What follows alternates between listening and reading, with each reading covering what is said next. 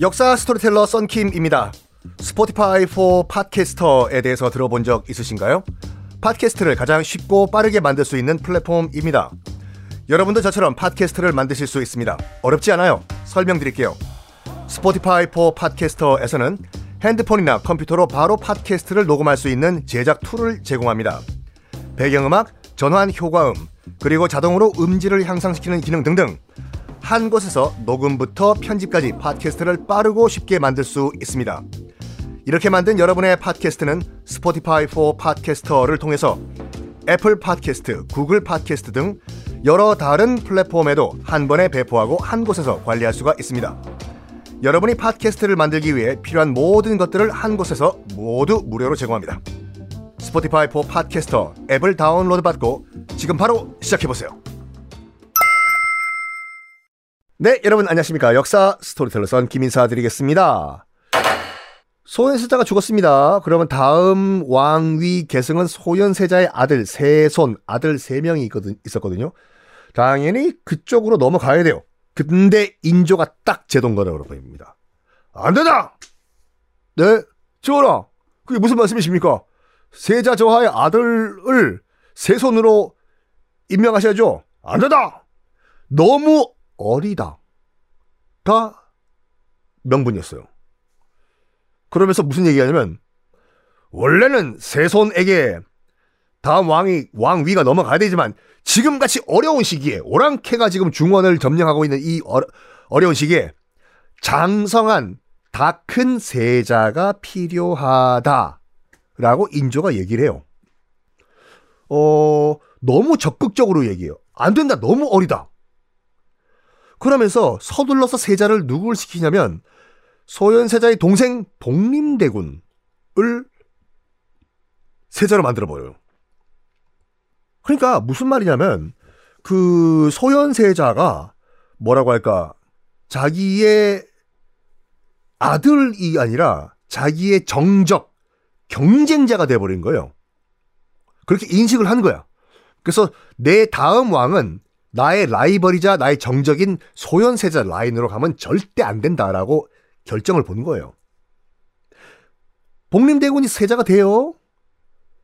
그랬더니 소현세자의 부인 강빈, 강빈도 한 성격 하던 여인이었거든요. 격분을 합니다. 그렇겠죠. 자기 아들이 다음 왕이 돼야 되는데 시동생이 지금 세자가 된 거잖아요. 복림대군이.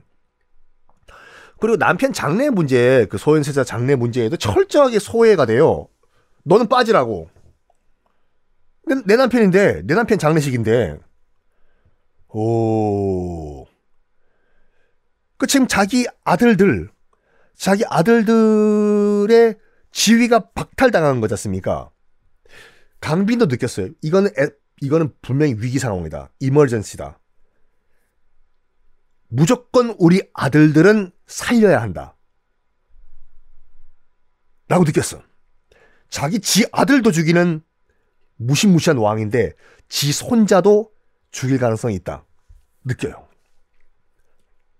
근데 이렇게 강빈이 생각을 하고 있다는 얘기가 인조 귀에 들어갑니다. 첫 번째, 나를 왜 우리 남편 장례식에 발언권을 주지 않았냐? 첫 번째. 두 번째, 시아버지가 손자를 죽일 가능성이 있다. 나는 무조건 지켜야 된다. 이게 인조 귀에 들어간 거예요.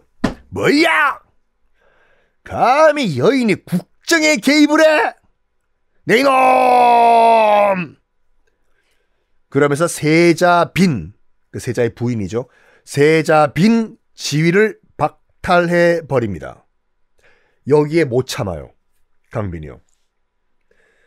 만나보지 못하지만 왕이 있는 곳까지 가가지고 고래고래 고함을 쳐요. 전하! 도대체 우리 가족에게 왜, 왜 이런 짓을 벌이십니까? 전하! 인조가 사과했을까요? 아니요. 인조 눈 돌아갑니다. 저, 저, 저, 저, 저, 저, 저, 저, 저, 저, 저, 저, 저, 저, 어, 여기가 어디라고 지금 큰 소리를 지금? 야! 네, 좋아. 전화. 가둬. 해서 강빈을요. 건물에 가둬버려요. 가둘 수는 있죠. 가둔 다음에 뭘 한 줄 아십니까? 밥도 문 열고 주지 말라고 해서 개구멍 뚫어가지고 개구멍으로 밥 집어넣어라 해요. 자기 며느리예요. 자기 아들 부인이었어요. 자기 손자, 자기 손자의 엄마예요.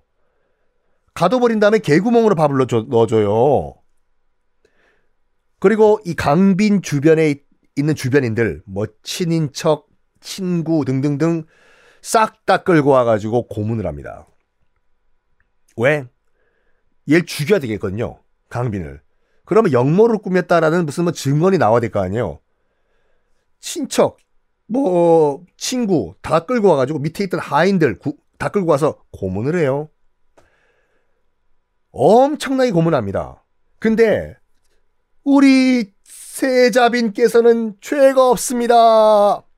영모에 대한 증언이 단 한마디도 안 나와요. 인조는 점점점 동줄이 타기 시작한 거죠. 이거, 이거, 이거, 이거, 한때 내 며느리지만 나의 라이벌, 정적, 저 여인을 죽여야 되는데 명분이 없잖아요. 이때 명분을 찾습니다. 뭐? 인조가 갑자기 밥을 먹다가 뭐야! 이 밥 안에 독이 들어있다! 라는 말도 안 되는 삐 소리를 갑자기 하기 시작해요. 여기다 독 넣은 거는 강빈이다. 얘기를 해요. 상식적으로 생각해 보십시오. 갇혀 있는 여인이 밥도 개구멍으로 받아 먹고 있는 여인이 뭐 어떻게 독을 넣어요? 인조의 수라상에. 그러면서 이런 말을 합니다. 저 여인, 한때 나의 며느리였던 저 여인은 심양에 있을 때부터 영모를 준비했다. 해요. 아니, 심양에 있을 때 영모를 준비한다고요? 심양에 있을 때 세자 빈도 소현 세자와 함께 팔 걷어 올리고 농사 직접 지었습니다. 그래서 그 농사에서 지은 쌀 가지고 팔아 가지고 어 포로로 끌려와 있던 노예로 끌려와 있던 조선인들 다 돈 갚고 조선으로 돌려 보내준 그런 사람이 영모를 준비했다고요? 심양에서 영모했다 한 다음에 강비에게 바로 사약을 내려버려요. 자기 며느리예요. 자기 손자들 엄마예요. 사약 내려요.